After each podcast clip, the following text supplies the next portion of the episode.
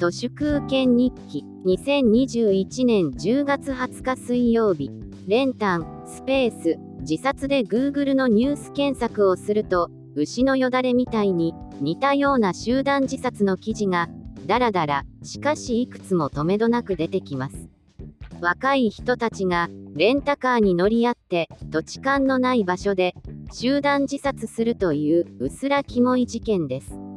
私が不気味に思うのは、こうした多様にして一様な似たような練炭による集団自殺がだいたいさんかげつにいちどくらいのペースでこの国では起きているのですが、その追跡記事がほぼ全くないのです。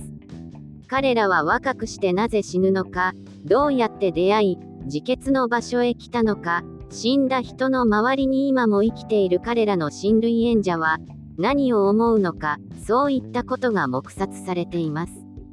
つまり慣れっこです。ああまたか、以上終了なんですね。若者が エスエヌエス で群れてバンバン死んでいく国で エスディージーズ を語るとかおかしいなと思います。議員バッジを外して エスディージーズ バッジつけて演説している立候補者とか虫唾が走りますね。沈黙がデフォルトの世の中でみんながやたらと関心を持つのは、元アイドルの始めたラーメン屋のごたごたとか皇室関連のごたごたとか、一言で要約すればしょうもないどうでもいい揉め事ばかりです。気がつけば今年も残りあとにかげつちょい。今年は流行語とか流行り歌とか重大ニュースが全然思い浮かびません。テレビのない生活だから。いやいや、これは朱子学カルトという共同幻想が終わりつつあるのです。流行語だと親ガチャくらいしか思い浮かびません。政財官学マスメディアによる国民国家の一体感、つまり吉本隆明の言う共同幻想が跡形もなくなったのがにせんにじゅういちねんだったのではと思います。コロナ禍の先に見えてきたのは、日本の共同幻想が単なるカルトだったのではという遅まきながらの自覚です。